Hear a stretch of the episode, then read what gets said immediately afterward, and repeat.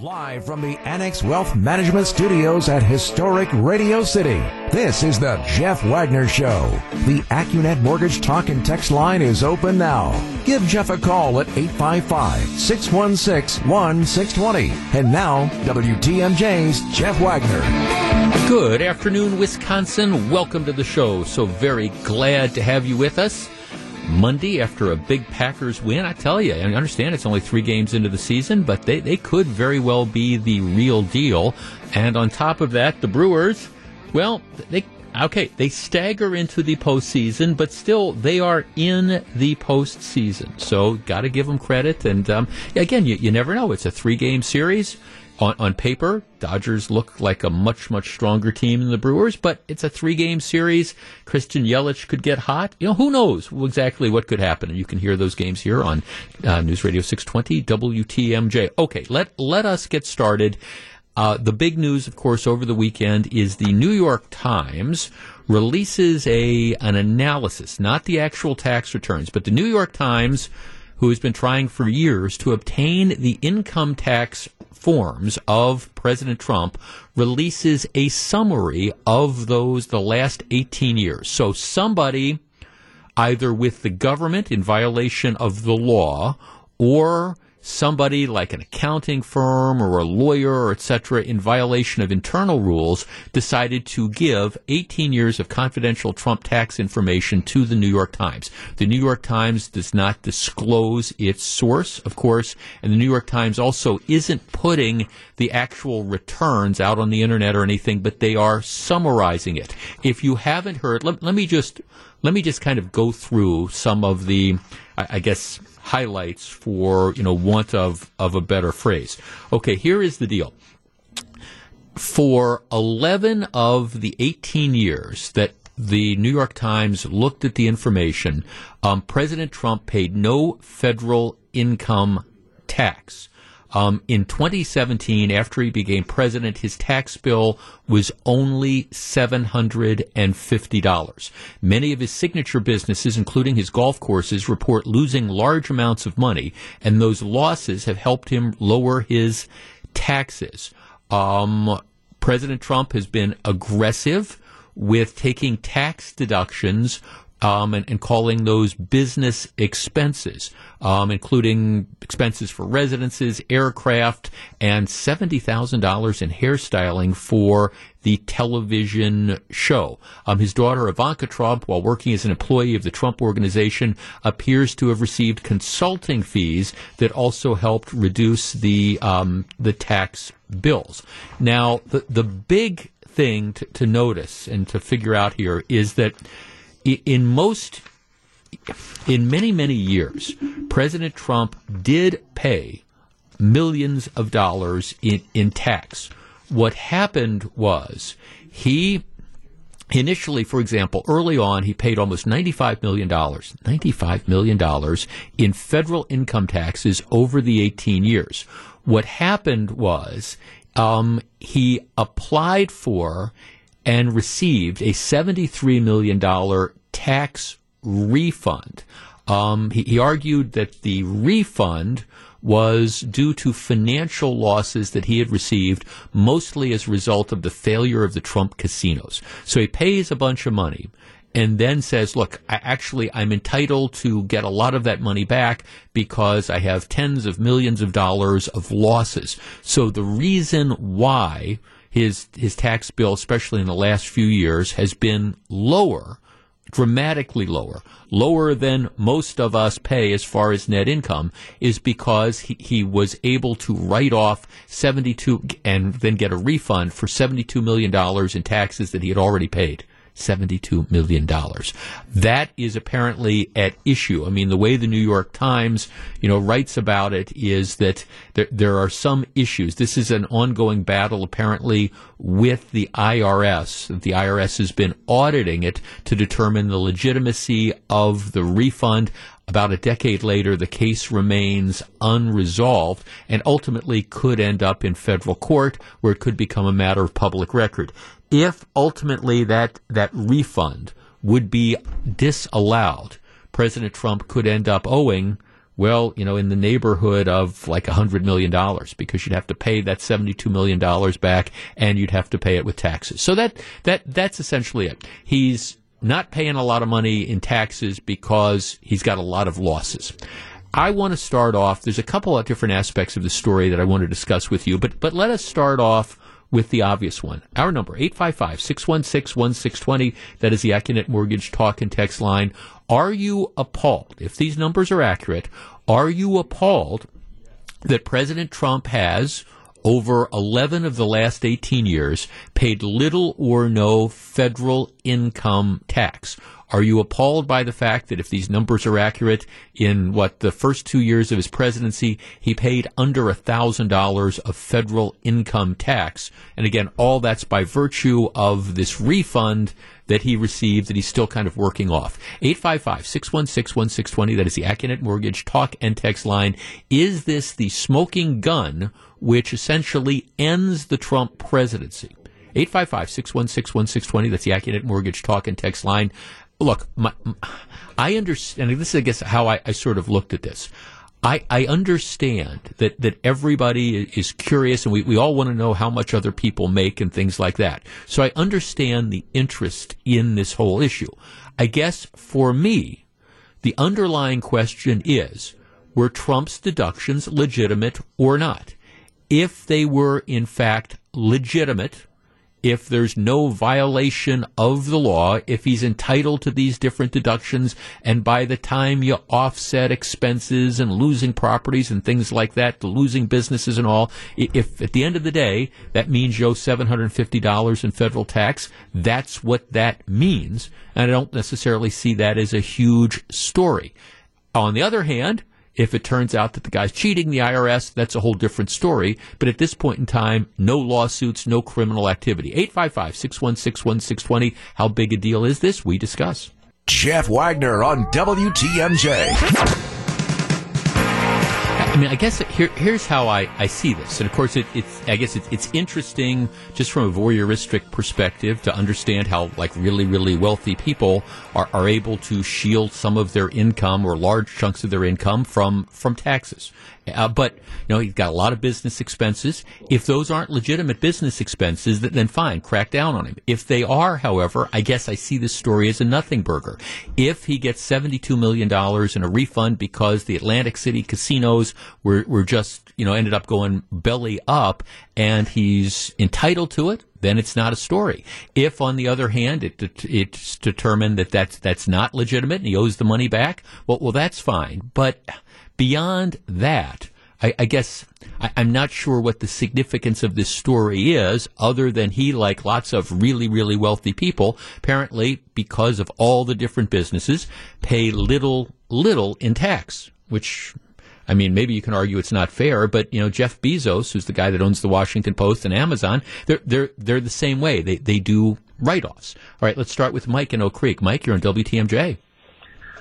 Hey, Jeff, love your show. Thank uh, you, thanks sir. for having me. Sure. Um, yeah, I, I think you and I are speaking the same language. Um, again, I'm interested in in uh, President Trump's taxes, but at the same time, uh, to your point, I, I don't care um, if as long as he's working within the the tax laws. Um, right. And and again, if he's able to to work his way around that and come up with where he can owe zero tax, then you know, good for him. I wish I could do it. Um, well, but, but see, that, I guess that's how I kind of looked at it too, Mike. I mean, I, I have a, a wonderful accountant who does my taxes every year, and I send her all the stuff, and then she'll call me up and she'll ask me questions about this or that or the other, and she'll say, you know, you're entitled to a deduction for this, so I'm putting that in there. And I, my only issue is, as long as it's legitimate, of, of course, I'm I'm going to take that. Oh, so I, I put money in my nephew's, you know, Edvest account. I get a state deduction on that. Of course, I'm going to take it. So I don't fault. I mean, that's that's just what any of us would do. I just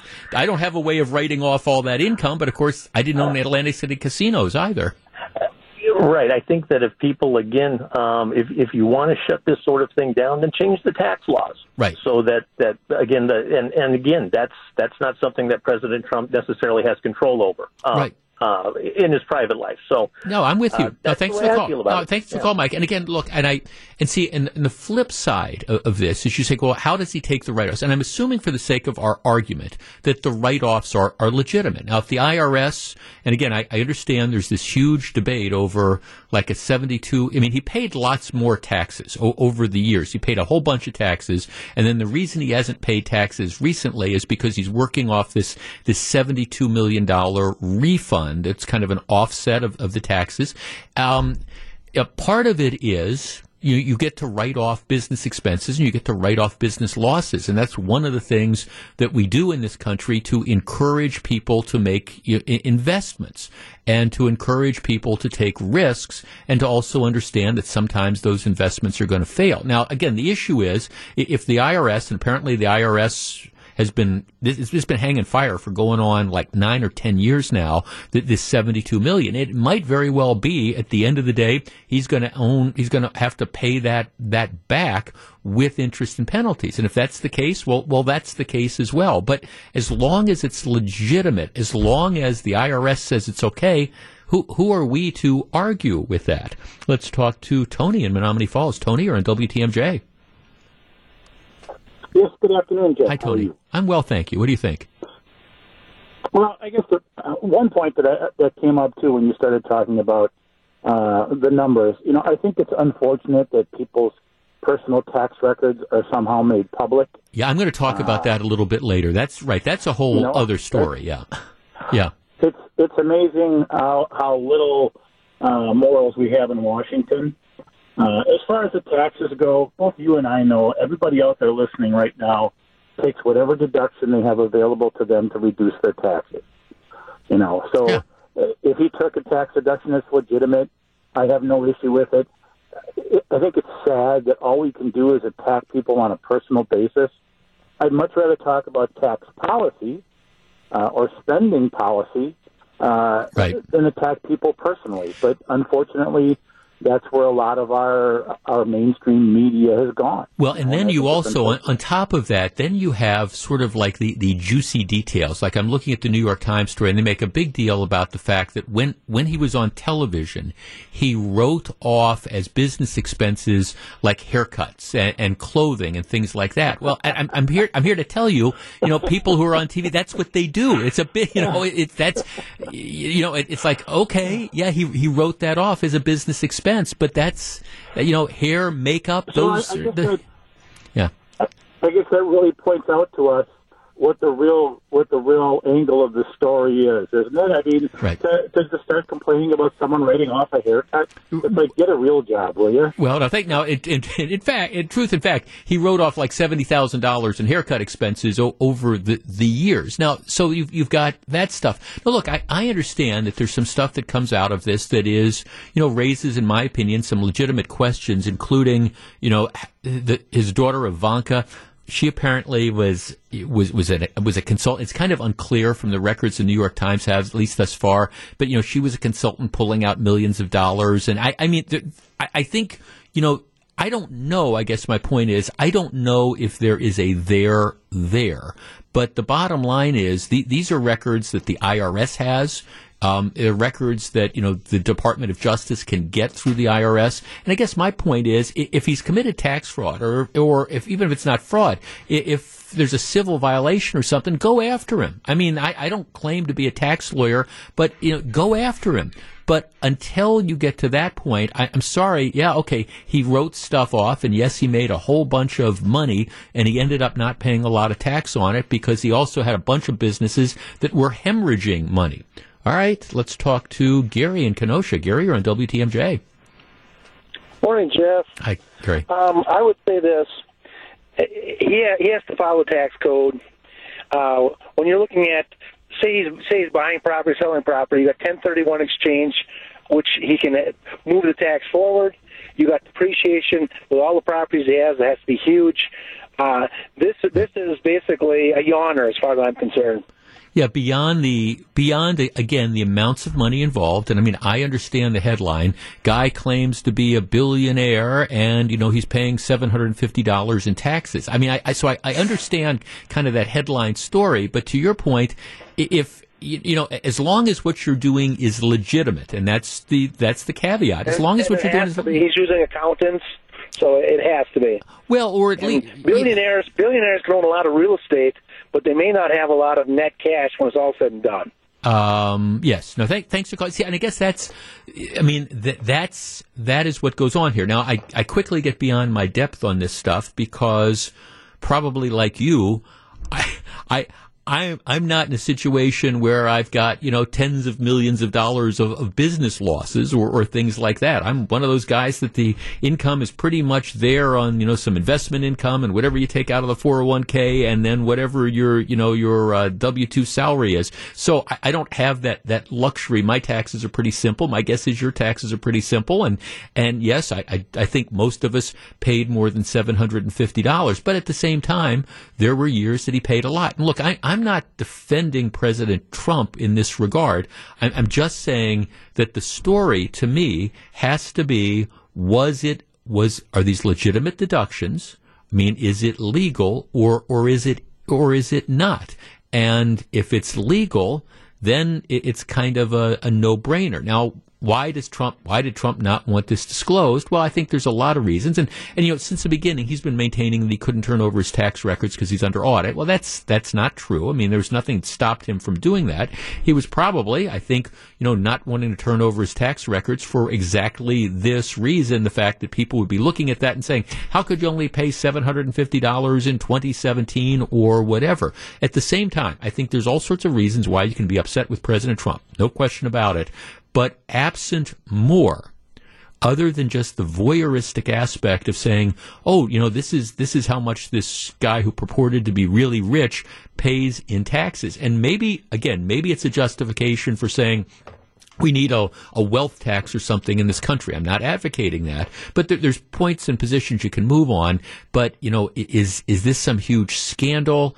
Uh, six or seven weeks before the election. I'm sorry, I do not see that. I do think that there is another issue that comes out of this. The New York Times attempts to address it in a note to the editors.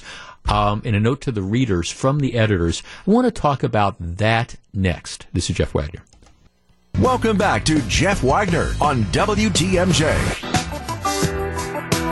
The votes are in. Now it's time to find out the winners. The Wisconsin Sports Awards are coming. They'll be unlike any WSAs before. Tune in tonight as we broadcast the Wisconsin Sports Awards right here on 620 WTMJ. The ninth annual Wisconsin Sports Awards are presented by Gruber Law Offices, Cousin Subs, Potosi Brewing Company, and American Family Insurance. It all happens this evening beginning at 6 o'clock right here on 620 WTMJ. In another life, when I worked for the U.S. Attorney's Office, it was even as a federal prosecutor involving criminal misconduct, it was extremely difficult and almost impossible to get access to people's tax records. Let let's say you had a situation where you had a big time drug dealer with no visible means of, of support and yet houses and cars and all that jewelry and stuff. And one of the things that you wanted to see was, gee, is this person reporting income? Is there some source other than, than drugs? Well, I, just to make a point of it, unless the IRS had referred the matter to you as a criminal for a criminal investigation itself, it was difficult, if not impossible, to get access to people's tax records. That is because tax records are considered to be private and are not to be disclosed to the general public. If you think back to the Watergate era, one of the things that, that Richard Nixon was accused of doing was essentially weaponizing the IRS. I've got a political enemy. Let's have the IRS go after them. Let's have the IRS sit down and perform audits. Let's make their life miserable. Let's see if we can find something that we could base criminal charges on. And really, ever since then, it, it has been absent court orders and huge showings, you can't get access to people's tax returns. And that's appropriate because you know what? My tax records are, are not your business, and your tax records aren't aren't my business. Now I understand people would, would like to know them because you'd like to know how much money did people make, you know, what are their deductions, you know, those types of things. So I understand why there is on, on the one hand why, why people want to see it, but at the other hand they are private. Now before President Trump, every president since Richard Nixon has made their tax returns public. All right. And, and, that's a voluntary decision that they ended up making.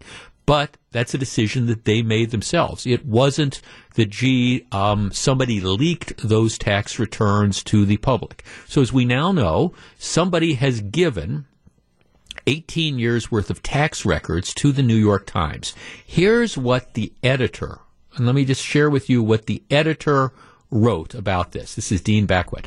The, an editor's note on the Trump tax investigation. The New York Times has examined decades of President Trump's financial records, assembling the most comprehensive picture yet of his business dealings. Today we are publishing the results of an examination of decades of personal and corporate tax records for President Trump and his businesses in the U.S. and abroad. The records stretch from his days as a high profile New York real estate investor through the beginning of his time in the White House. A team of New York Times reporters has pored over this information to assemble the most comprehensive picture of the president's finances and business dealings to date, and we will continue our reporting and publish additional articles about our findings in the weeks ahead. This is now Jeff saying, presumably, you know, leading up to the election. We are not, they say, making the records themselves public because we do not want to jeopardize our sources who have taken enormous personal risks to help inform the public. Let me read that again. We are not making the records themselves public because we do not want to jeopardize our sources who have taken enormous personal risks to help inform the public. Now let me just stop there for a minute. Let's read between the lines.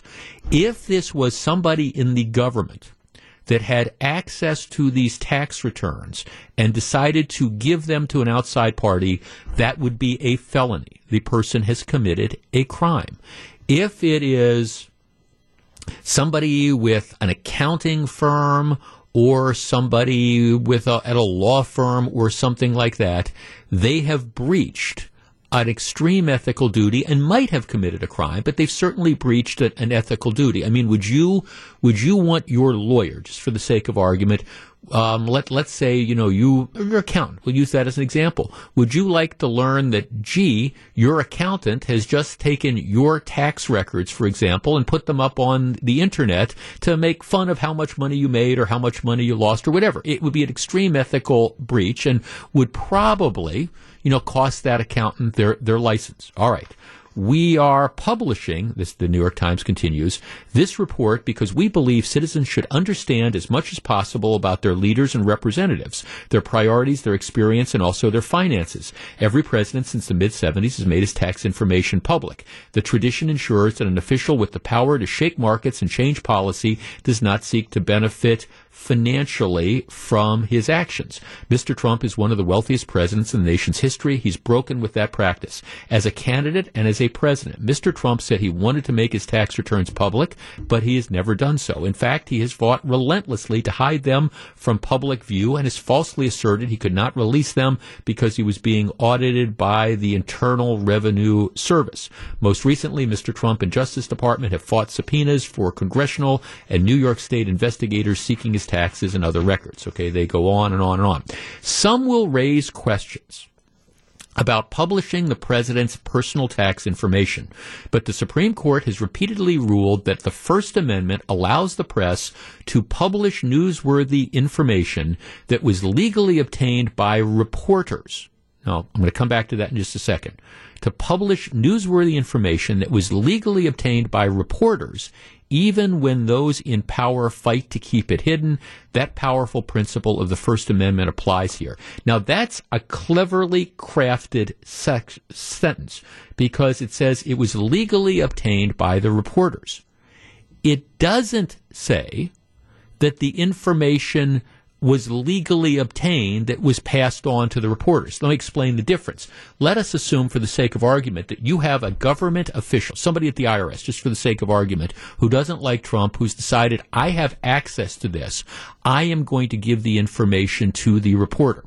The reporter does not commit a crime by accepting the information but the the person who's gotten it and disclosed it to the reporter has in fact committed a felony if it would be in the IRS or at the very least an ethical violation and maybe another violation as well. So the New York Times says, well, our, our reporters didn't do anything wrong. They just they got it from somebody. Now that person who distributed the stuff, they might have committed a crime. So here you have a situation where you have reporters knowingly and willfully taking advantage of information that they know was obtained in violation of the law or should know was obtained in violation of, of, the law. But since they didn't do it, they say, okay, well, we're, we're going to, we're going to be able to run with this. That, that is legal. It doesn't necessarily make it ethical, in my opinion, and it doesn't make it right. Our number, 855-616-1620. That's the Accunet Mortgage talk and text line. Is anybody else troubled by the fact that, and again, I, I understand it's, it's, it's legal, assuming, of course, the reporter themselves didn't, you know, aid and abet in the, the, the, the, theft or the making public of these records. But these are private records. They, they are not available to the general public. All right, is, is anybody else troubled by the fact that a newspaper would rush to print them? And I understand that we, okay, everybody, or at least certain segments, hate Donald Trump. So, okay, well, it's Trump, let's expose it. But it could be you. It, it could be somebody else. Our number, 855-616-1620. That's the Accunet Mortgage talk and text line. I, I'm sorry, there's something about what the New York Times did that I just don't think sits well. The idea that, you know, you, you know that you have information which is, it's privileged you know it is not legal or ethical to disclose it, but somebody has done that. But because it isn't your reporter that did it, well, you're just going to run with it. 855 616 1620. Should this information be public? We discuss in just a moment. You're listening to Jeff Wagner on WTMJ. Here's a text. Jeff, we were told that his qualification for president was his huge success as a businessman. There is a very blurry line between private and business dealings. We have the right to know. Well, uh, okay, I guess my, my point is you, you, you have the right to say he, he's not releasing his taxes, and that's a big deal for me, so I'm not going to vote for him because I'm troubled about that. But, and maybe, maybe we should have a law that says that if you run for president, you, you have to disclose your taxes. Now, like I say, up until Trump, it's been commonplace to do it since Nixon. But may, maybe we should have a law that says you have to do it. Maybe we should have a law that says if you run for U.S. Senator, you run for Congress, you have to disclose your tax returns. Okay, I'm willing to have that debate, but we don't have that law right now. And I guess I, I understand because he is the president, and because people have such issues, or at least some people have such issues with him, here, here let's see this, and haha, the, the shows maybe he's not that great a businessman, etc.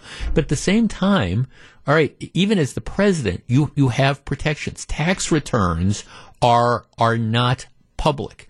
The public doesn't have access to your tax returns or my tax returns or the president's tax returns. And I guess it just bothers me the way the New York Times approached this. Let's start with David in Mequon. David, you're on WTMJ. Hi, Jeff. Hi. Uh, thanks for taking my call. Sure. Um, it's, it's extremely troubling uh, for quite a few reasons. One being, I thought it was a federal crime to actually release somebody else's tax returns. It's like you know, well, well, certainly, uh, if you're a federal, certainly, else. certainly, if you're a federal employee, it is. There's, there's no question about that. I mean, if, right. if you're somebody that has access, it, certainly for the federal employees, right now, it's a different sort of thing. If it's, there'd be different laws that would be involved if it was an accountant or a lawyer or something like that. And I don't know where they got the information. Right. The second thing is this, and actually, I, I thought about what you just stated. But you know, there is not a law that the president has to release his uh, taxes. I think, you know, going forward, there probably should be a law, but not only for the president, but for all members of Congress, mm-hmm. because you've got people that have been there for so long and they're multimillionaires for being a supposedly called a public servant. How do they make their money? And mm-hmm. amazing, Jeff, is that this is the same New York Times it's totally blowing off with what actually happened with Hunter Biden uh, last week. Three and a half million dollars coming from uh, yeah. uh, somewhere in Moscow. That that whole thing over there, and it's just troubling to me that it's very slanted and one direction here. Well, and you know, David, I mean, no, thanks for, you, you know what's going to happen. I mean, they, they already said, you know that there is going to be, there will be a, I'm predicting a series of stories that, you know, every, every two or three days is going to come out with, with some other revelation that that makes Trump look like a, ta- a, tax dodger or, or whatever, or is embarrassing, suggesting he, he's not as good a businessman as he was, or or look, he, he wrote off seventy thousand dollars in haircuts. And, again, it, it's all fr- from a purely voyeuristic point of view. I, I understand why people want to read it, and and again, I, th- does it raise my eyebrows as well when I hear, gosh, how how can you how can you have all this money and you know that your bottom line is you're not paying these kind of taxes? But nevertheless, I it, my big question comes back to is it legal or not? But it does bother me from an ethical standpoint. The you know the the, the media and, and it's sort of like the self righteousness about well we've gotten this. We know that whoever obtained it and disclosed it obtained it and disclosed it either in violation of the law, committing a felony, or certainly in ethical violations. At, at, the at the very best, best case scenario, it is an ethical series of ethical violations. Worst case scenario, it's against the law. But the reporters say, well, because we didn't do it, because we weren't the ones that you know broke into the office and, and stole the tax records, then then it's okay for us to publish them. And as a matter of fact, that's what I think the state of the law is in connection with that. It's still.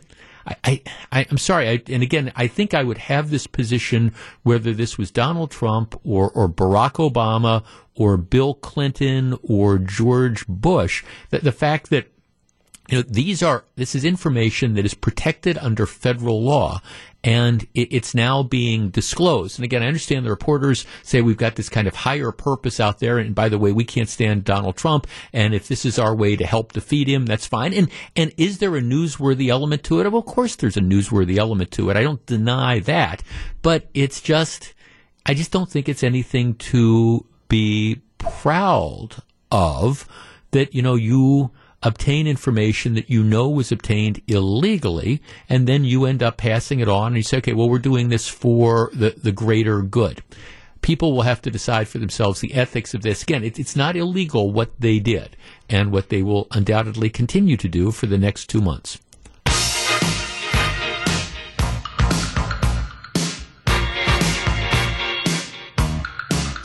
Jeff, a few years ago, my business sold products to UWM, but when it came time to renew, uh, UWM wanted access to our books to see how much money we made. We declined to renew. Um, doesn't the person like Trump have withholding and Social Security taxes taken from his wages? Well, I'm sure, yeah, self-employment income, all sorts of stuff like that. And again, it's it's it's personal stuff. Now here's a text, Jeff. Nixon cheated on his taxes. Since then, all presidents of honor have shared their taxes. Donald has not shared his for obvious reasons. He's also a terrible businessman. Even his business school went out of business. Okay, now see that that that's all that that's all fair which is if, if you want to pass a law that says that anybody before, as a condition of becoming president, you have to disclose your tax returns for the next last 10 years, I, I, that's fine. I'm willing to have that debate. But we don't have that law right now. If people want to vote against somebody because they refuse to disclose their taxes, that that's, that becomes an issue in a campaign. And you know, back in 2016, he didn't disclose his, his tax access. He did not give his tax records. People were able to decide whether that was a voting issue or not, and he ended up winning. So th- there's really just kind of two issues here. One is should they do it? Is it good public policy? Should it be a law? That's one thing. And the other question is, given that it's not, I mean, isn't it kind of like a little bit smarmy and stuff that you have people who are so inclined and so interested in, in, seeing him defeated or embarrassed or whatever that they decide that they are going to break laws or commit all sorts of ethical violations to disclose stuff that is not supposed to be in the public record. And then the media saying, well, it's not our fault. We, we just got this. We're just the conduit of taking information that was obtained illegally, but not by us and putting it out there. And I guess that's what I think is, is, is the problem here. All right. When we come back after the news, interesting hour. Kid gets suspended from school because of something that happens in his house while engaged in online learning. I'm going to tell you the story and get your reaction to it. And then a little bit later on, the lady gets tased because she wouldn't wear a mask. Were the cops wrong? Interesting story. All that is coming up. Stick around. The Wagner Show continues right after the news. Live from the Annex Wealth Management Studios at historic Radio City, this is the Jeff Wagner Show. And now, WTMJ's Jeff Wagner. Good afternoon, Wisconsin. The whole world has gone crazy, hasn't it? Here is the story nine year old child. This is out of Louisiana, but it could happen anywhere nine year old kid. His name is Kamori Harrison. And he's involved in online learning. So the school is closed. This is virtual learning. He lives outside of New Orleans. That, that's the deal. So here, here's what happens the other day. He's in his bedroom at his desk and it's virtual learning. And he was apparently sick the day before. So he's taking a, a makeup quiz. So he's at his desk. He's logged on. So you've got the teacher who's on the computer screen and you've got the kid. The kid has muted, the, the, the camera is on, but the kid has muted himself. So, you, you know, you can't, as, as, happens if you've been involved in Zoom meetings, you know that that's pretty much the thing. You, you mute, mute yourself unless you want to talk.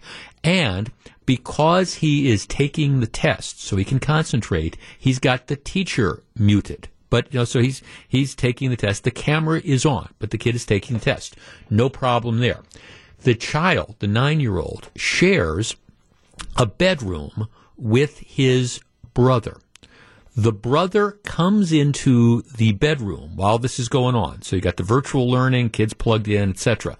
The brother, who's kind of like walking behind where the nine year old is, trips over a, it's a BB gun. And they've got, apparently the, the kid has a BB gun that's in his, his room. And the kids, the two of them share it. So the one's taking the test. The other kid walks behind him and trips and knocks the BB gun over to the floor. The BB gun is not visible until the kid trips over it and, and knocks it over. At which point in time, the nine year old bends down, picks up the BB gun, and puts it back, leans it back up so it's not on the floor where it is.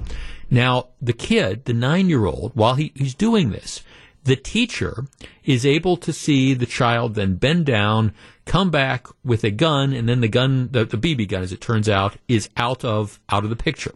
Right? It's not like the nine year old took the BB gun and pointed it at the screen or anything. It's just his brother knocks the thing on the floor. It's laying on the floor. The kid reaches over, picks it up, and as he is picking it up, the gun, the BB gun, is displayed on the screen. All right, got the facts here. The teacher sees this and and and starts freaking out and starts yelling at the kid but the kid has the, the thing muted, so he, he can't hear the teacher.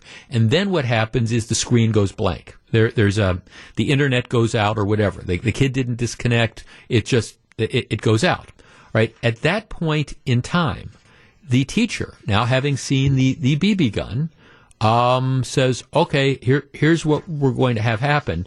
She then calls the emergency contact for the child, which is the grandparents, and says that, that there he's I've seen this. It looks like he's got a gun, etc., etc.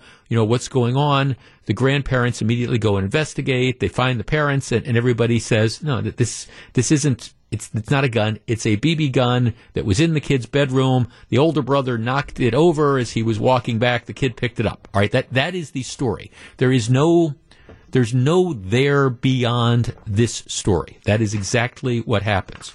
All right, here's what the school did. The school decided that the child needed to be expelled. They said he had committed a violation of weapons in the classroom setting. They are treating it as if he brought a weapon to school. At a hearing last week, a school official found that the nine year old was guilty of displaying a facsimile weapon in class. But rather than expelling him, they decided that they would only suspend him for six days. He was suspended for six days because he picked up and put the BB gun back into an upright position. All right, our number, 855-616-1620. That is the Accunet Mortgage talk and text line. The Attorney General for Louisiana has apparently uh, announced on Friday that he's starting an investigation into this. Here is my question. In any sort of rational, sane world, under these facts, is it reasonable to suspend a nine-year-old? Not that they wanted to expel him at first, but now they've decided we're just going to expel. We'll suspend him for six days. Under these circumstances, is it reasonable to suspend him for any time because of this? 855-616-1620. That is the Accunet Mortgage talk and text line. I, am sorry. The world has absolutely gone crazy. And if bureaucrats and school officials wonder why people don't take them seriously, it seems to me it is because of things like this. I mean, I think there's huge things involved here, whether it's invasion of privacy, you know, you've got the online things. So now the, the teachers have the cameras and they're looking into people's bedrooms. I, I think that is an issue here. But under the facts and circumstances here, number one, the kid didn't bring the gun to school. Number two, he didn't brandish the gun. Number three, the gun is legally allowed to be in his bedroom. It's not like he's, it's a BB gun. It's not like he's violating any state or federal laws in connection with this. And once you hear what happened, that the older brother kicked the thing over and the kid was just picking it up to get it off the floor, to say that we're going to suspend him for six days is, at least in my opinion, nothing short of insane. What do you think? 855 616 1620. We discuss next. Back to take your calls. Here's WTMJ's Jeff Wagner.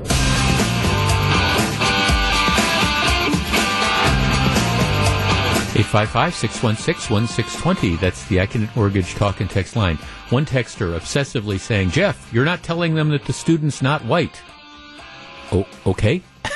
I, am not sure what that has to do with anything, but but the, the student is not white that this happened to. To me, it's it, it, doesn't matter whether the kid was white or black or brown or green or blue. I think this is a stupid reaction. Now, look, I understand if the teacher sees in the background that the kid that, that there might be what looks like a, a gun in the background at the house. So, okay, I understand. Maybe then you make the phone call. But once you find out that it's a BB gun, and once you find out the circumstances behind that, at that point in time, you say no harm, no foul. This is not a situation where the kid took a firearm, real or otherwise, to school. And to treat him like this, I think is it's just nuts. Susan in Burlington. Susan, you're on WTMJ. Thanks, Jeff, for taking my call. Sure. Absolutely ridiculous. Absolutely.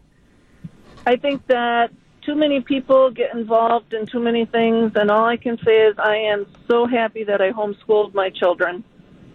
Yeah.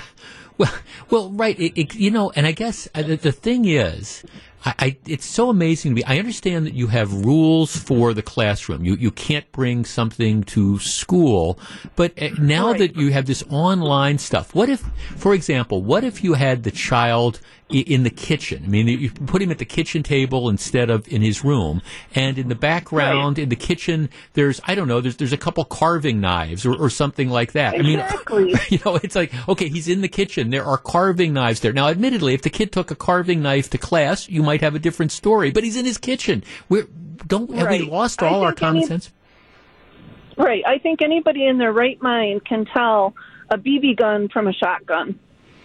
Right, and, and even know? right, and, and, I guess even if if not Susan, okay, so the teacher makes the phone call, you call the grandparents, and then you find out, oh, that this is what happened. There, there's no question about it. It's not like again the kid took the gun and pointed it at the camera or anything like that. It's oh, okay, his right. older brother knocked it over.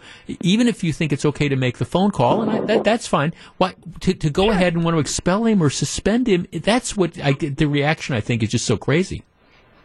I, I, I absolutely agree with you. Uh, making the call was perfect. They made, you know, the grandparents, the parents aware.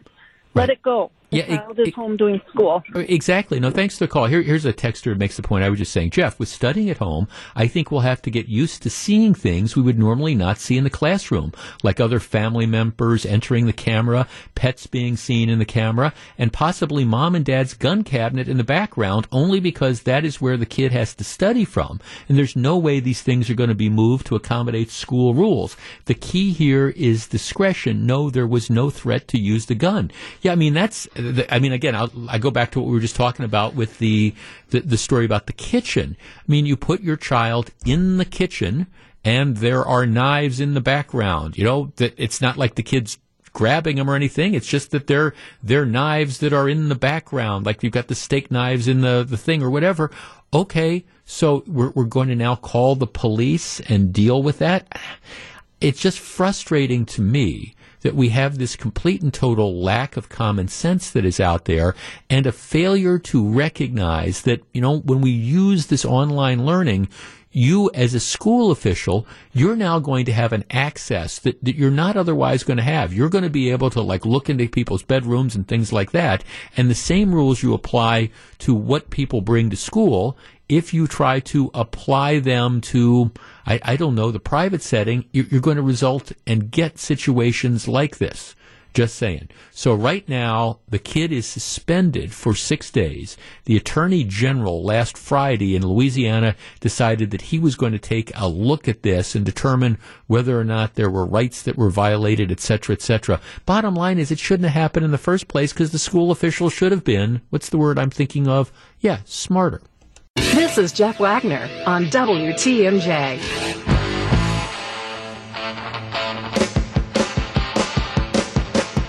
This week's sponsor for the Wagner Home Improvement Showcase, presented by our friends at Great Midwest Bank, is All American Window and Door. They are the experts at making your dreams a reality. Visit them at allamericanwindowanddoor.com. All right. Hate to say I told you so. Actually, I don't hate to say I told you so, but I, I, I told you so on, on this one. And it's a situation where a, a federal judge out in Madison who mistakes his role is instead of being a judge, he perhaps thinks that he should be the governor or be the king or whatever, and has started monkeying with the state election laws. It, it's a situation where, however well intended, he's added, ended up making things worse. You will remember last week that Judge William Conley, and, and he, he's a guy who's kind of messed around with election laws before, and some of his rulings got reversed. Others didn't because it was too close to the last election to change. But but he's back at it again. In the state of Wisconsin, the law is clear, and sometimes laws are questionable. The law in Wisconsin is clear that all absentee ballots to be counted have to be received by 8 o'clock on election night. In the case of the presidential election, this would be November 3rd. It's a, it's a hard cutoff, and the law is the law is very very crystal clear on this. Now this year, we will have more absentee ballots th- than ever before. And admittedly, that does put a burden on someone. I mean, you, you can request absentee ballots now. The truth of the matter is, if you wait until the very last minute to fill them out, and you decide that, hey, I, I'm not going to send my ballot, I'm not going to put it in the mail till Monday, the day before the election, well, there's a good chance that it won't be received by Tuesday. So what that means is maybe in that case you got to drive your ballot and drop it off at the clerk's office. But there is a burden that you put on voters that if, if you stall and you wait till the last minute, okay, just putting it in the mail isn't going to work. You know, so there, there is a little, we do ask voters to do a little bit. But again, the law is clear. Now maybe, maybe you could make an argument and say, you know, I don't like that law. I, I, think the law should be changed. I think that you should be able to have five or six days more to submit ballots. Okay, and again, reasonable people can disagree with that, but that's not what the law is. So anyhow, federal judge Conley decides last week to issue an order saying, you know, I just don't like this law. So what I am going to do is I'm going to order, regardless of what the law says, I am going to order the state of Wisconsin to count ballots for up to another week as long as they have a postmark by the, the date of the election. Okay, you want to talk about chaos. Because, I mean, for example, imagine if President Trump is winning by 50,000 votes when the polls close and after the things are counted, and then mysteriously the next day you get 10,000 ballots from Dane County, most of which are for Biden, and the Trump lead diminishes. And then the next day there's all these other ballots that come in. It is just a complete and total recipe for disaster. But beyond that, it's not the law. The law is real, real clear, and you can disagree with the law. And my point was, if this federal judge doesn't like the law, he should give up the lifetime appointment on the federal bench, and he should run for governor or run for state legislature and, and change it. Well, anyhow, over the weekend, the United States Court of Appeals for the Seventh Circuit put this order on hold. They said, wait, wait a second. You know, we're, we're going to stay this order, meaning it does not take effect until we have a chance to completely consider it. My guess is they are going to overturn it because again, it's just, it's not based in law. I bring this up because this judge has created a whole bunch of unnecessary confusion by issuing the, the order in the first place. As it stands now, if you want your ballot, your absentee ballot to be counted, you have to make sure you either send it in or get it delivered to the clerk's office by the time the polls close on election day. Now, it, it, may be that the Seventh Circuit Court of Appeals decides this federal judge is right. I don't think that's going to be the case. But to make sure there's no confusion here, you want your vote counted. So at least the way it stands right now, you have an obligation to make sure that your ballot is received by the close of, of the poll. So if you've got your ballot now, fill it out. If you decide you want to wait until election day to fill it out, that's fine. But don't assume dropping it in the mailbox is going to get it there by eight o'clock at night. If you wait to the last minute, you have to you might have to either change your mind and vote in person, or or drop the ballot off. Um, that's where we stand right now. Jeff Wagner on WTMJ.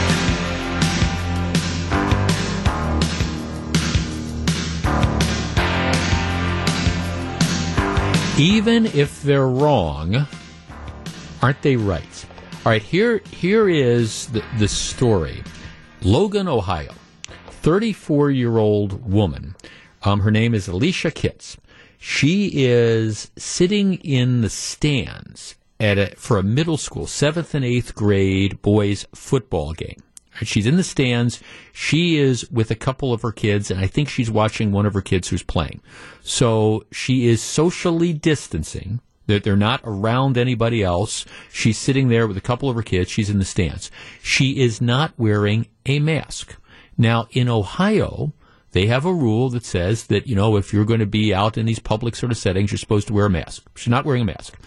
So she's there. She's not around anybody other than her kids. So she's outside a school security officer, you know, um, comes up to her and, and notices that, that she's not wearing a mask and says, ma'am, you have to put a mask on. She says, I, am not wearing a mask. I have asthma. I can't wear a mask. He says, You have to wear a mask. She says, I've got asthma. I can't wear it. He says, Well, if you're not going to put on a mask, then you have to leave. She says, I'm not leaving. I'm here to watch this football game. I'm not causing any problems. I'm not near anybody else. And medically, I can't wear a mask. The guy says, If you don't put on, this is the officer, if you don't put on a mask, you're, um, you're going to be arrested for, for trespassing. You're going to have to put on a mask. She says, I'm not putting on a mask. At that point in time, he decides to try to arrest her for, not for not wearing the mask technically, but for, for trespassing because she's refusing his instructions to leave. He tries to grab the woman and then put her hands behind her back so he can handcuff her. She starts pulling away.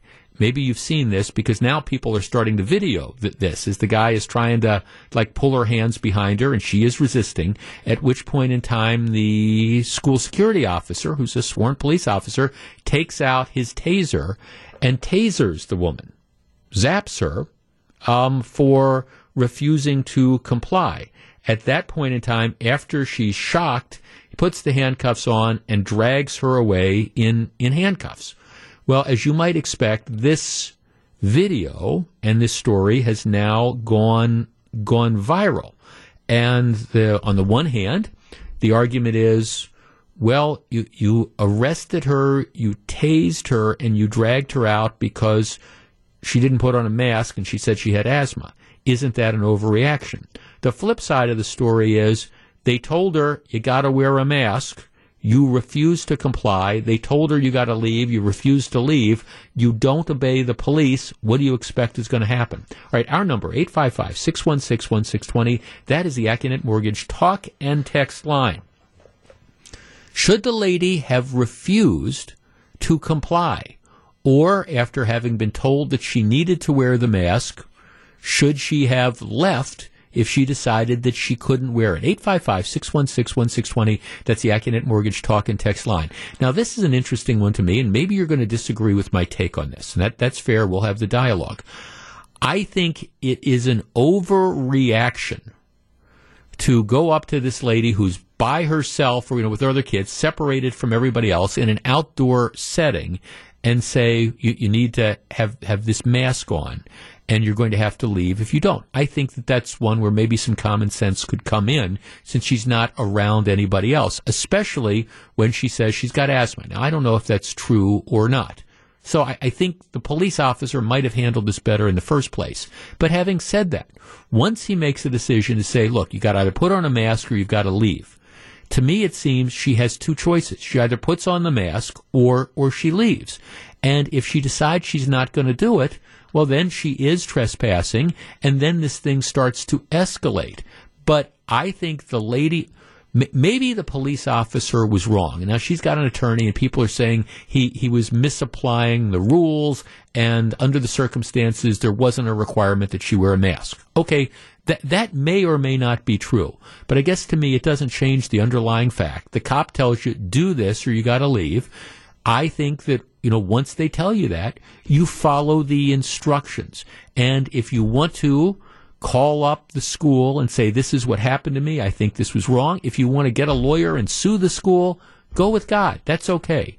But I think this all starts because the lady refuses to comply with the police officer. In this case, even if he was wrong in telling her she has to put on the mask, all right, she then becomes wrong in refusing to comply. 855-616-1620, that's the Accunet Mortgage talk and text line. Who is to blame for the fact that she ended up getting tased and hauled out in handcuffs? In my opinion, this is something that was completely avoidable and mask rule, no mask rule, all she has to do is comply and this doesn't happen. It just goes back to what I frequently say. You know, police officer tells you to do something, do it. And, and then, you know, you've got all sorts of ways. You, you can, you can sue them. You can call up and complain. You can go public. But when you decide that you're going to resist arrest, not follow the orders, what happens is you make a situation worse. I'm not sympathetic to her. 855 616 1620. That's the Accunet Mortgage Talk and Text line. How about you? Welcome back to Jeff Wagner on WTMJ. 855-616-1620. That's the Accunet Mortgage talk and text line. Jeff, was she there watching her child play a sport outside away from everybody else? She has a health condition, but she's still there for her child. I think this is where the mask mandate takes it way too far.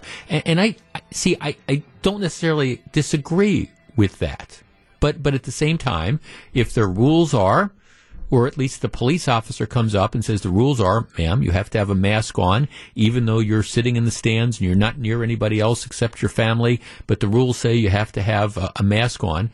Well, th- that might be a dumb rule. Not going to argue about it, but if the police officer says that's the rule, seems to me you, the response is, okay, yes, sir, I'll, I'll, I'll do that. And then if you want to challenge the rule or his interpretation, you can p- complain later on.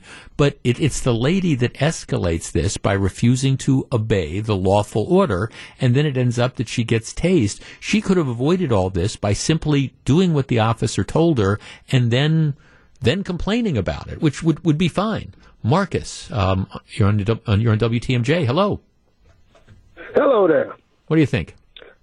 Yeah, I was uh, I was talking to the guy that answered the phone, but right. basically, you know, I I'm a black man, so I, I have uh, uh, young adult kids, and I tell them all the time, I don't want to have to be going to a Black Matters Lives protest. So do what the police officers say, and most of the time you're going to come out all right. even though you may think it was wrong, do what you say, and you can complain about it later. And I think she should have uh, left or mask. You know? Right, exactly. And then maybe she thinks that maybe she thinks the rule shouldn't apply to her, or the police officer is wrong, or whatever. And, and that that's great. Okay, you you leave, and then you you call up and you complain, and you if you want to get a lawyer and sue, that that's okay. You can do all that right. type of stuff. But when you get in the police officer's face, you escalate the matters and just and just make it worse. And even if the cop was wrong, what, what do you think is going to happen when you resist arrest? Not not nothing good most yeah. of the time. So yeah, do what they say. Right. No, th- thanks. Well, I see, and that's that's the reason I wanted to talk about this in in this context is. And I wanted to be consistent because if you're a regular listener, you know this is advice. This is the free legal advice from a recovering lawyer that I give out from, from time to time, which is I, police officers make mistakes. There, there, there's just no question about it. But typically what happens is you make things worse if you decide that you are not going to comply with whatever the officers are doing. If you decide, hey, I'm going to cop an attitude or, or whatever, and escalate things that almost always does not work out well. Now look, look, look at so many of the different stories that we, we've talked about that have led to bad outcomes over the course of the last weeks and months and, and years. It, it, typically starts with a, a police citizen encounter and the citizen decides that they are not going to comply for whatever reasons. They're, they're going to resist etc and then that starts to ratchet this up. And, and, then you, you go from what is a, an ordinary encounter to all of a sudden sometimes there's deadly force being used or there's you know, there, there's a physical altercation or whatever.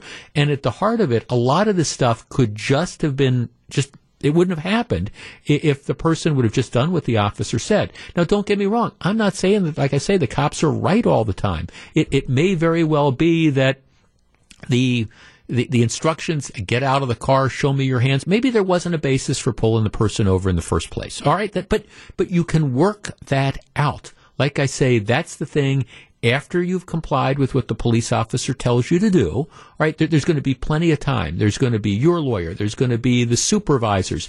There's going to be the court commissioners. There's going to be the judges. There's going to be the media. Everybody's going to have a chance to evaluate whether or not the officer's instructions were reasonable, et cetera, et cetera. But what happens is when you cop the attitude, when you try to resist stuff, even if you're in the right, you've escalated things and bad things happen. In this particular case, I, I guess, do, do, I, do I think it sounds like a, a weird and perhaps gross overreach of the mask mandate? Yeah, I, I understand that complaint. But by not complying, she made it worse.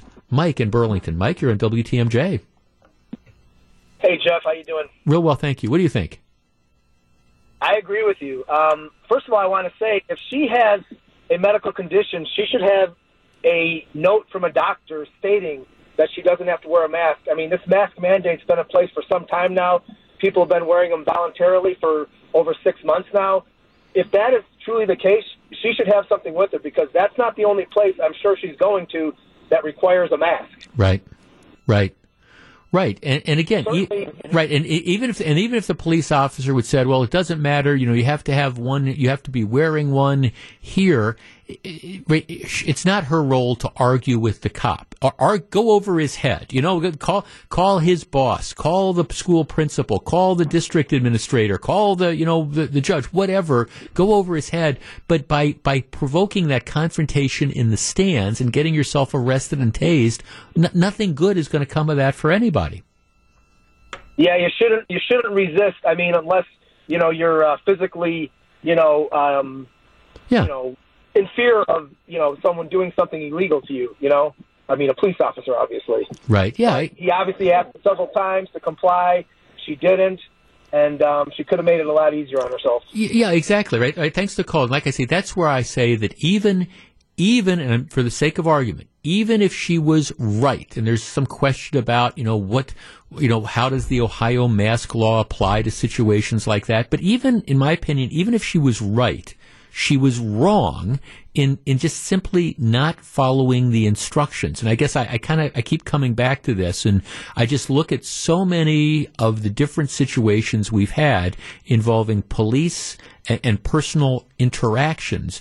And a, a lot of the really bad stuff could just have been avoided if people would have just done what the officer said on the spot, and then complained about it later on. Just, okay, I'm going to put on a mask, or I can't wear the mask, then you're going to have to leave. Well, that's ridiculous. All right, I, am leaving, but I'm calling your boss, etc. Okay, that, that that's fine. You know, work it out. But by by resisting arrest, by escalating stuff, you you make stuff worse. So even even if she was right, at least in my opinion, she was wrong. Back with more in just a minute.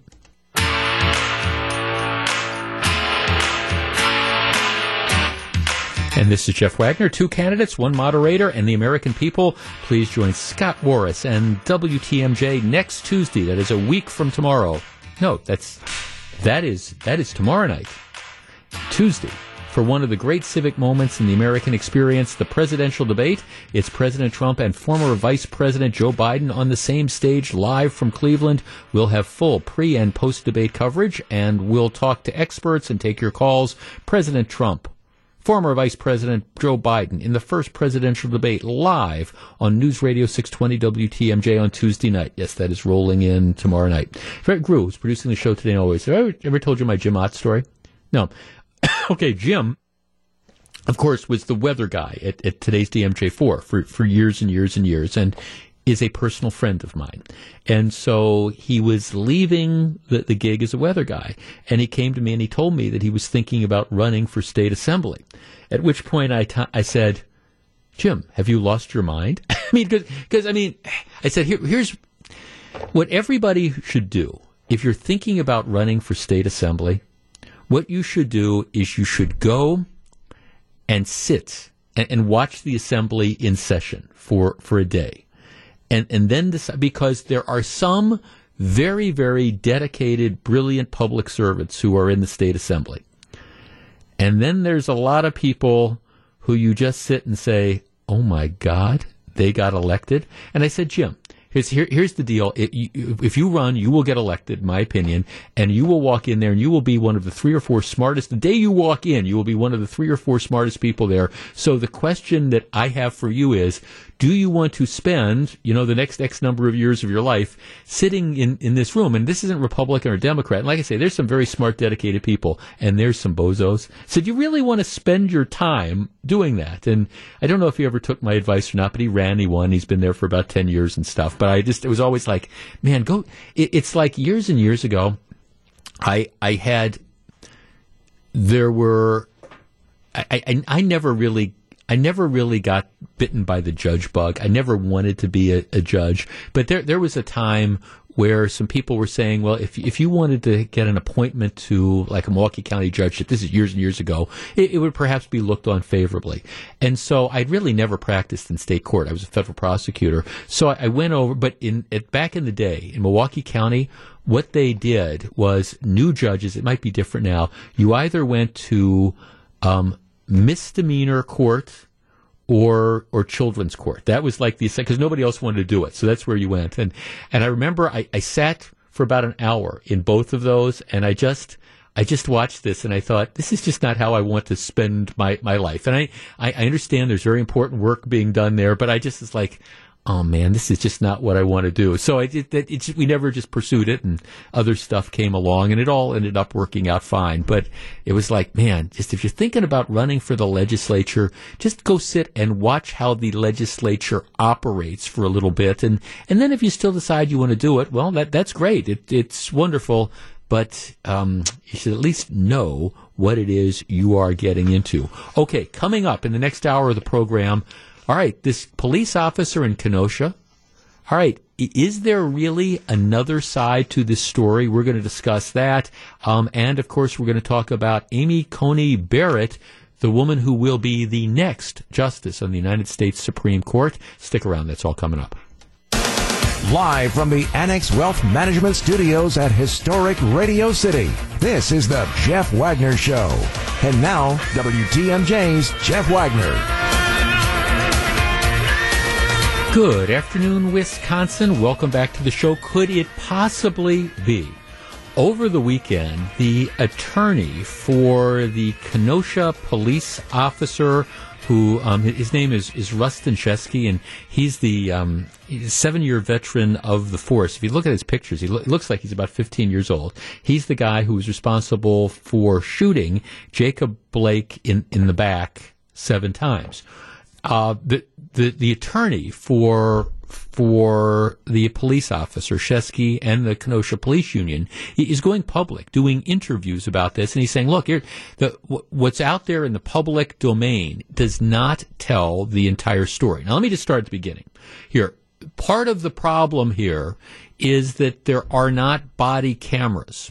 So once again, we do not have video depiction, uh, video depiction of the entire contact. If see, if nothing else comes from some of the stuff we've seen with some of these police citizen encounters, it's that common councils and cities and whatever just just have to get off their butts and they have to in my opinion spend the money to equip police officers with body cameras because a, a lot of times you'll you'll have cell phone video and the cell phone video only picks up the, the last minute or two of what might have been a seven or eight minute interaction. And, and you just, you, you don't have the context of what led up to it. And I mean, my belief is that the vast majority of cases, if you have the self, if you have the, the body camera video, it's going to show that the police behaved professionally and appropriately. But it might also demonstrate that they didn't. But you know, in a day and age where everybody's got cell phone video, I, I, think you, you have to have this just to protect the police officers, and it should be a priority. But anyhow, here's what the attorney for the police union and for Officer Sheskey says happened. Did a big interview with CNN um, Friday afternoon. He said, "Look, here, here's the deal. When the the police were called um, on on August 23rd, it was for a domestic call." Woman said her boyfriend was at that address. This would be Jacob Blake. Boyfriend was at that address and should not be there. The woman, who was the mother of Blake's three children, had filed a complaint against Blake in May that had led to felony domestic abuse charges being filed in July. Blake was wanted for a warrant on on those charges. Okay, so what happens is you're, you're re- responding to that call. Um, the attorney says what happened is when Sheskey arrived, that's the police, he heard a woman say, He's got my kid, he's got my keys. The attorney for the cop says that Blake put one child in the car as police arrived, but they did not know that other children were in the vehicle. So his story is, the officer's story through his attorney is, hey, they're arriving on this scene. The woman is is saying, hey, he, he's got my my kid, and all right, so now it raises this question of what have you come onto? Is this a have you, have you come onto a kidnapping thing? All right, at that point in time, according to the again the attorney for the police officer, he says that Blake struggled with the police when they arrived. He was not cooperative, and he had been shot with a taser twice before the shooting. Statement says the officer saw Blake with a knife, ordered him to drop it, but he did not comply. There's a bystander who says he, he heard the police yell, drop the, the knife. The story that the police officers are, are telling is that he had the knife in his hand. He's going into the car and he he's starting to turn towards the police. They say you can't see this on the video, that cell phone video, because it's obscured by the driver's side door that's open. But both, at least two of the officers say he was starting to turn, and it's that it's that point in time that the officer ended up firing. The Department of Justice still doing its investigation.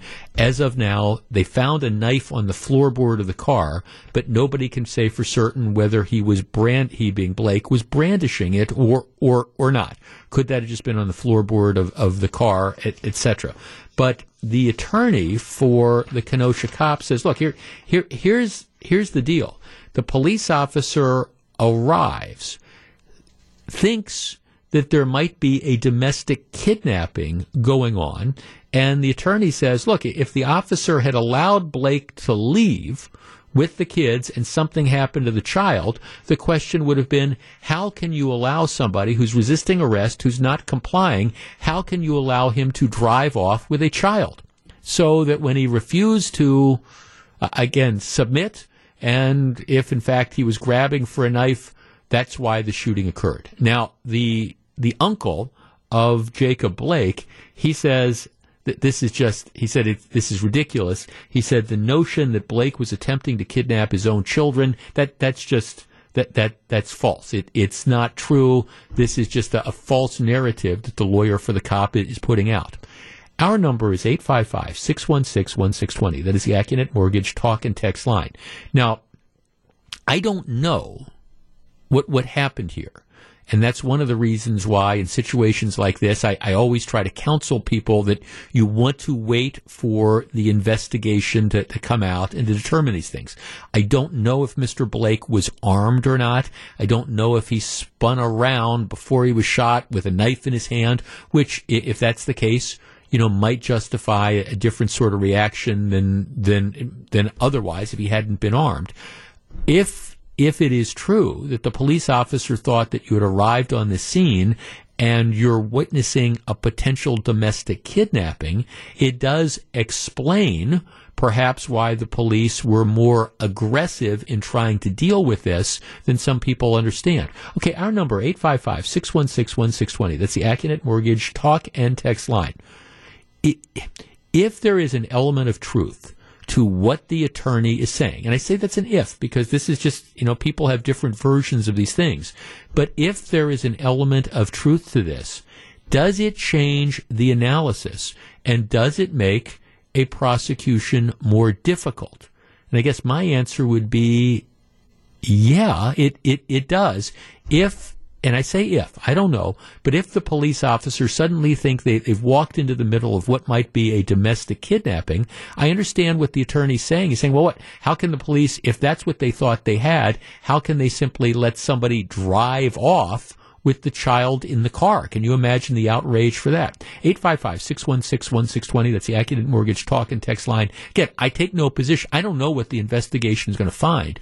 But if that was the perception of the officer that, hey, I'm I'm trying to stop somebody from driving off with with a child or multiple children that don't belong to me, and here's a guy who's not complying, and here's a guy who uh, has a knife in his hand or whatever and is starting to turn.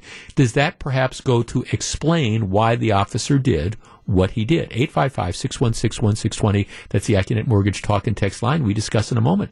Back to take your calls. Here's WTMJ's Jeff Wagner.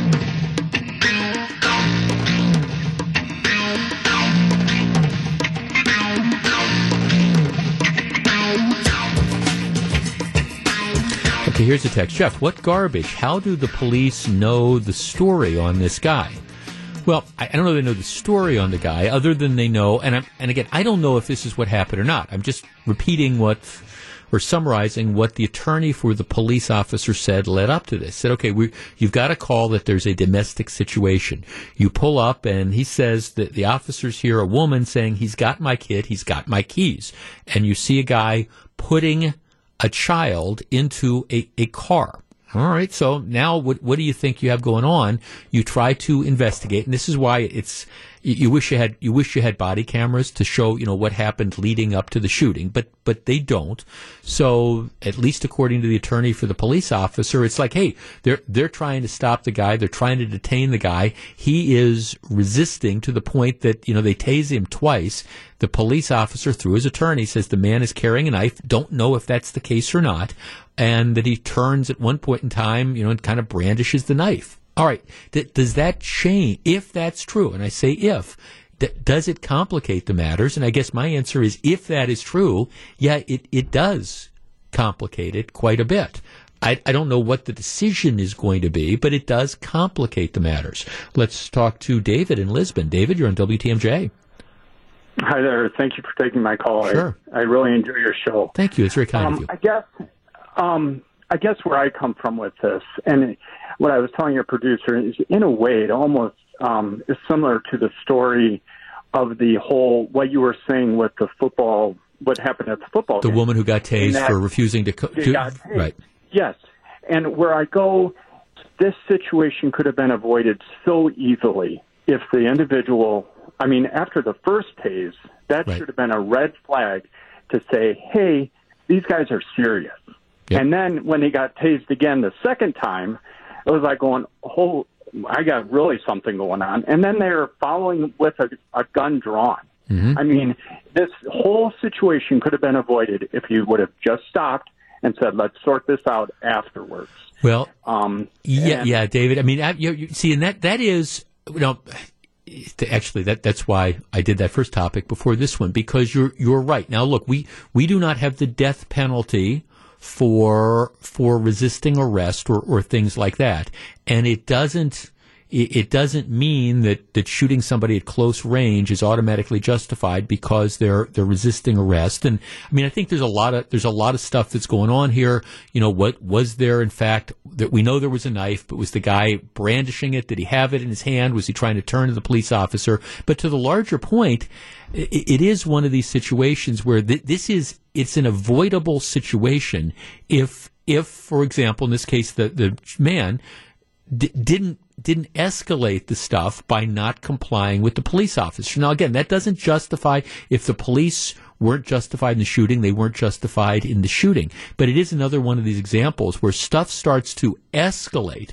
Now, I, I don't, again, I, I don't know. The, the uncle for Jacob Blake says this is just not, not true. And, but at the same time, if it is, if there is some degree of accuracy that the police officers arrive on the scene and suddenly they think they're in the middle of a domestic kidnapping situation, if that's what they think, it, it does shed some light on this because the question is, do we do we let the guy just drive off with the kid in his car after he's resisted, after we've told him stop, and you know you, you've tased him, he's fought that off.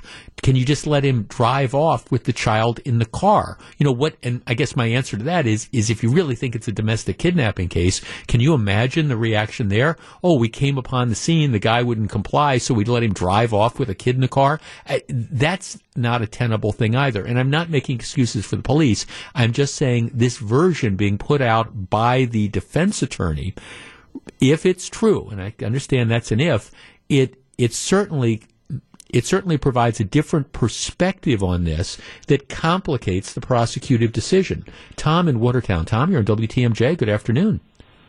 Hi, Jeff. Hi, Tom. Say, my point. My point is that uh, in the beginning they said that there were kids in the back of that car, and my point was all along was that you could not. There would be no way that you could let that car drive off with kids in the back of that car. It, it, I don't care. No, it's bad news that the man got shot at close range. But if he would have took them kids, got in there, and drove off, got in an accident, killed them kids, and he stayed alive or whatever, what would have been the reaction of the public then? I mean, who would have been saying, "Hey, the police are at fault here. They had this guy." And they didn't do nothing. Yeah, well, you're you're right. I mean, if if if the police officer thought he was he had come upon the middle of a domestic kidnapping, and they had just let the guy drive away, you know, you're right. You you know that that would have been everybody would have gotten fired for that. How can you let somebody drive away? You know, how can you let somebody kidnap a uh, a kid if that in fact is the case? So you were thinking about that all along, huh? Yes, I have, and because they came out with that on the news right away that there was. Uh, I thought they said three children in the back of that car. Right, there were right yeah. there were three. There were two apparently that were already in the back of the car, and when the police officers arrived, they saw him putting the third kid in. They they didn't know that there were two other kids in the car. They just saw the one kid going in. Yeah. Can Can you imagine that though, taking off with with three kids in the back of the car? And you're not going to go away slow because you know the police are going to be coming after you, so you're going to be going at a high rate of speed.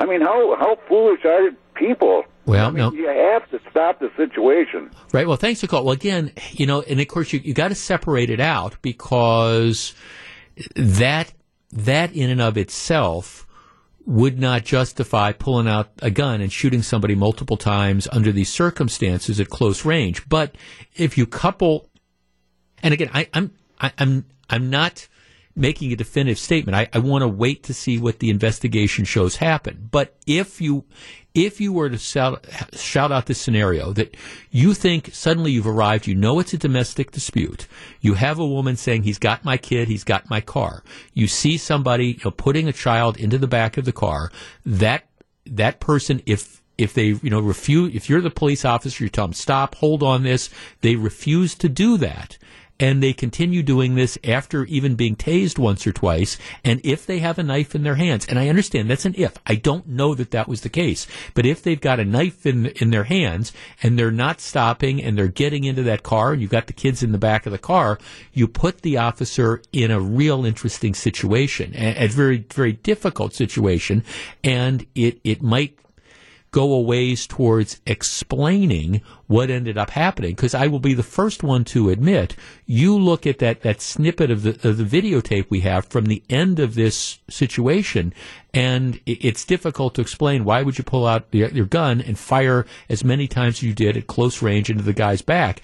On the other hand, if this is the overall context, you understand perhaps the situation the officer was put in, if that is in fact the case. Here's a text, Jeff. When I was hearing the story for the first time, that exact scenario was absolutely my first thought. The kids would have been taken on a 100 mile an hour joyride, like happens many times, and the police would have been the bad guys for not stopping it.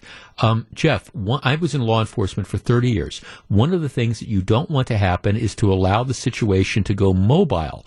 What happens then is that a chase occurs, and you're not only putting the officers involved in the chase um, and Mr. Blake and his children in peril, you're also putting the uh, public in danger. High speed chases can end up in very bad endings. Jeff, I totally believe this was a domestic dispute, custody dispute, potential kidnapping, because early on the lady told reporters that's what was going on, and um, that he was about to take them away from her in her vehicle. Um, well, you, you, do have that there, Jeff. How did he not drop after two tasers? I fair question.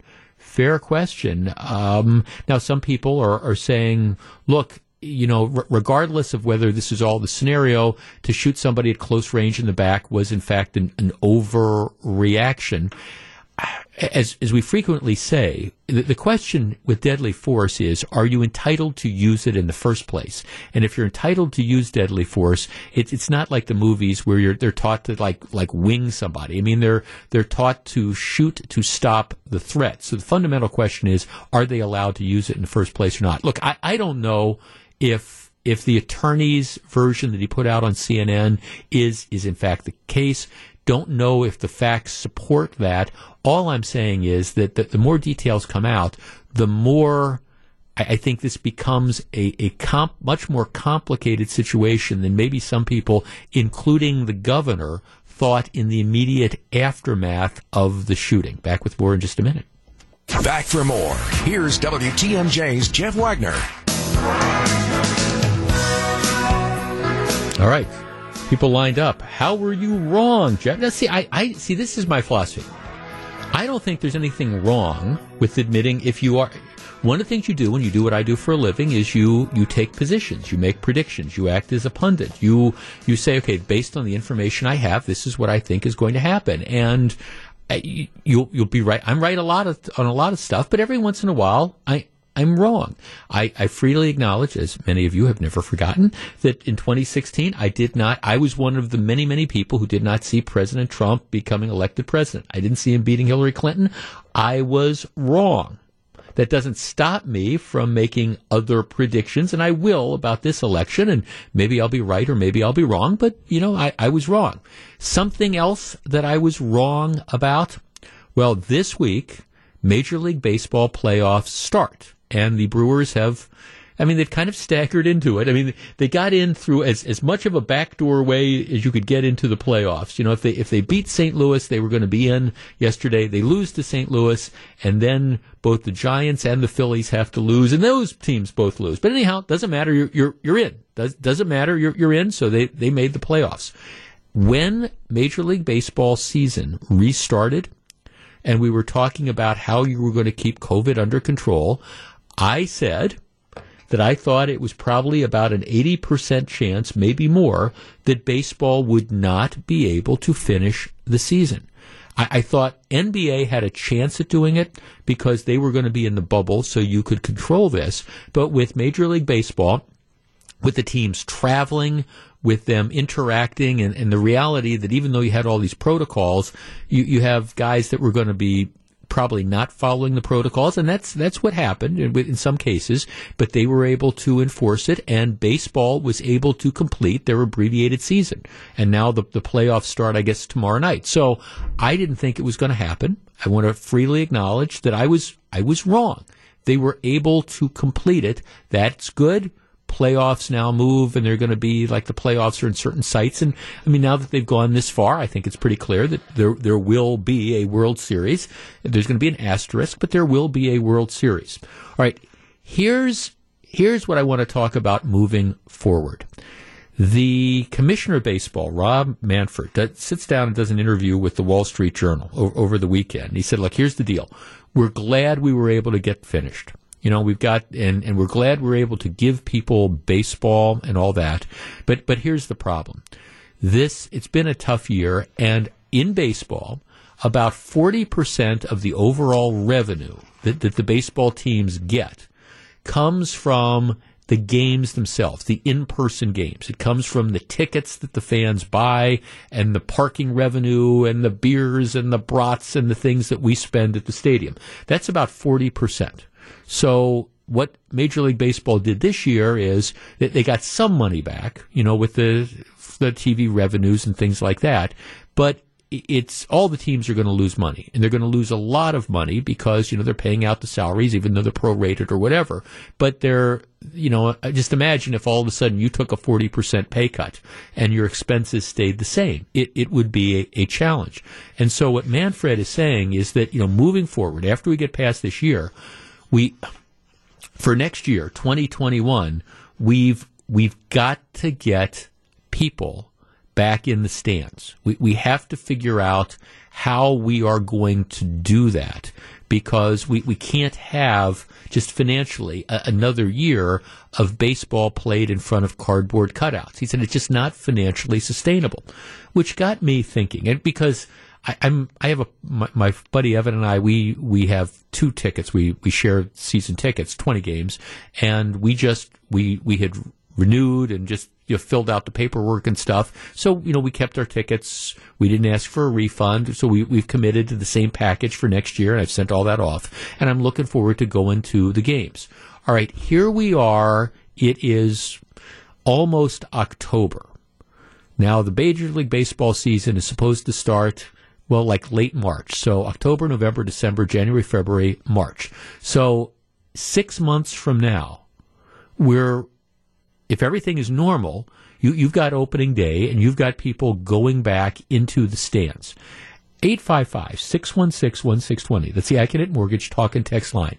All right. Are you going to be willing, six months from now, do you think you're going to be willing to go back into a professional sports stadium to sit at American Family Field or Miller Park or whatever to watch a, a ball game. Are you going to be willing to do that? What's it going to take to make you willing to do it? Is it going to be, well, there has to be a vaccine and it has to be widely distributed? Or is it like, you know, it's time to start resuming our lives. And, and yes, maybe I have to wear a mask, but you know what? I'm ready to go back to in person outdoor sporting events. Indoor sporting events might be a little bit different, but all right. Are, are you going to be willing to go to baseball games when opening day rolls around next March or April? 855 616 1620. That's the Accunet Mortgage Talk and Text line. I think my answer is going to be yes but I'm curious as to what you think. 855 616 1620. We discuss in a moment. Jeff Wagner on WTMJ. If you really want to make this a difficult question, say, Jeff, you're, you're, asking if by opening day next year, am I ready to go back to, to watch baseball, sit at an outdoor stadium? real difficult thing would be, hey, the Brewers start the playoffs this week. If there was a home game in Milwaukee, would, would you go this week? 855 616 1620. Are you are you going to be ready to go back to a stadium, do you think, in the next six months? Uh, Rusty in New Berlin, you're on WTMJ. I'm sorry, Two Rivers. Um, it's Rust. It's, yeah. yeah, it's yeah. Rusty in Two Rivers. Right. Uh, I'm ready to go back. It's if if the playoffs were if the Brewer playoffs were in Milwaukee, I'd be there uh, in a heartbeat. Um, I'm waiting for the Packers to to uh, open up the fans too because we got season tickets for the gold package. I'm um, you know, I think if people take, if, if they make the right precautions and, and the right restrictions, you know, as far as wearing a mask and and and all that, uh, I'm ready to go. Okay, so you Um, you'd be willing, and you'd be willing to wear a mask if they said you got to wear a mask to watch the game. You'd be willing to do that. Well, we got to wear a mask for just about everything else now, anyway. So I don't think it'd be much different. Okay, sounds Um, good. No, Would I like it? Would I would I like it? Not necessarily. But you do it. Um, Yeah. And I would do it. Yeah, no, th- thanks for the call. Uh, I mean, I, I don't think any. I mean, I don't. I don't think anybody likes wearing the masks. I mean, I understand there's people who just. Yeah, I, I, don't think anybody likes wearing the mask, but yeah, if you have to do it, you have to do it. I mean, I went into a drugstore today to pick up a prescription. Yeah, it's. I, do I like wearing the masks? No, but I understand that's the rules. Jeff, I'd go tomorrow if it was allowed, and I don't want to have to wear a gosh darn mask. Um, if you are health compromised and there's no vaccine, then you should think twice. But me, I'm not hiding from germs the rest of my life. And if that costs me, okay. Somebody says, absolutely. That's from Steve in Genesee. I'm ready to tailgate. I'm ready to enjoy a game. Jeff, I would go back if it was less than 50% capacity. Okay, here, here's the, and, and here's the problem with that. I, I don't know that they make enough money. And I, I understand it, it doesn't, you hate to think about coming down to money, but 50% capacity, which is better than nothing, I still don't know that 50% capacity generates the type of revenue that they have to have to meet their expenses. Let's talk to James in Milwaukee. James, you're in WTMJ. Hello. Yeah, Jeff. I think I would, but I'd wait uh, a little into the season a little bit uh, to before um, I'd go to the game. But I think that you're going to see another 60 game season again uh, next year. I don't think uh, baseball's going to, you know, the stuff to sports and everything else is going to be powered up to what it used to be, and that and I, we're going to have to accept that. And Well, I the don't... are going to have to accept that too, I guess, one way or the other. And like you just were saying about 50%, I think that's what's going to be too. Uh, it's going to be the norm for a while. Well, you know, it's interesting, James. I don't.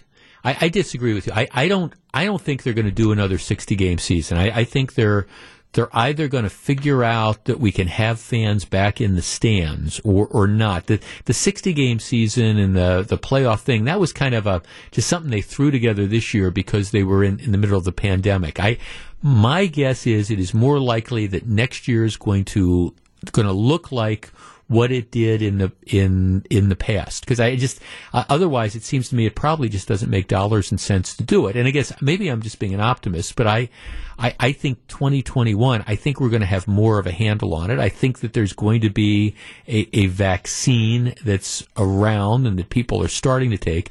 I'm not saying COVID is going to di- disappear. Matter of fact I'm the guy that says I think we're going to have to figure out how to live with COVID for the foreseeable future.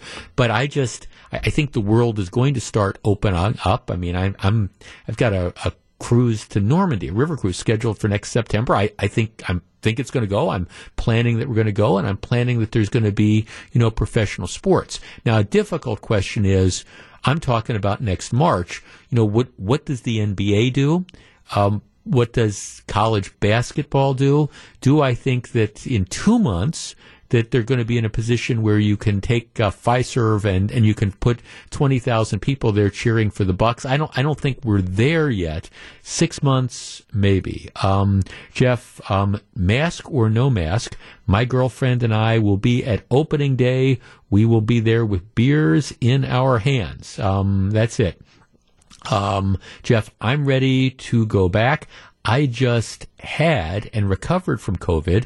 For otherwise healthy people, it's just not that bad. Well, that's um, that's the perspective, Jeff. It's difficult to say. I guess it all depends on where we are with COVID. If there's a dramatic improvement, I would do it. Jeff, this is from Rich. I am there. Count on this. Um, Jeff, I'm willing to go to games, but plenty won't be.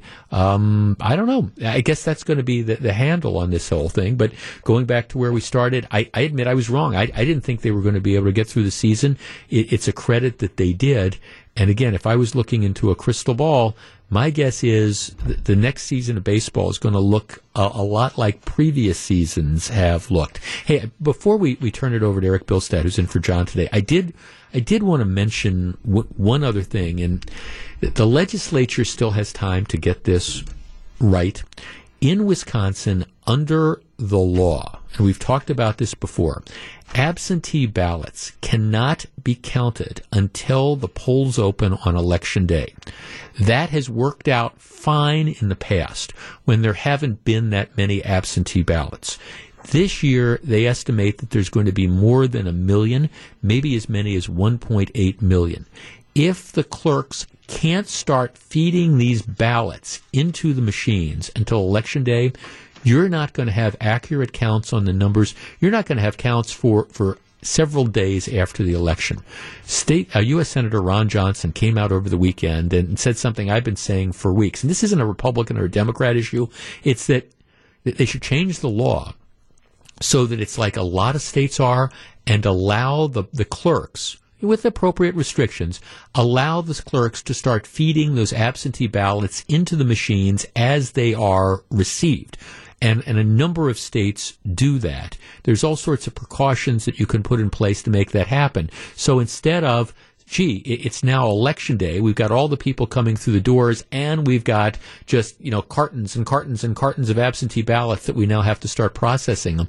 Let them start processing them in advance so that on election night you can get some results. I don't think that there's any reason not to do it. Ron Johnson came out over the weekend and said, yeah, he thinks the state should change the law. I think the state should change the law. Tony Evers, Robin Vos, Scott Fitzgerald. This this isn't a partisan thing. This is just a good government, good election thing.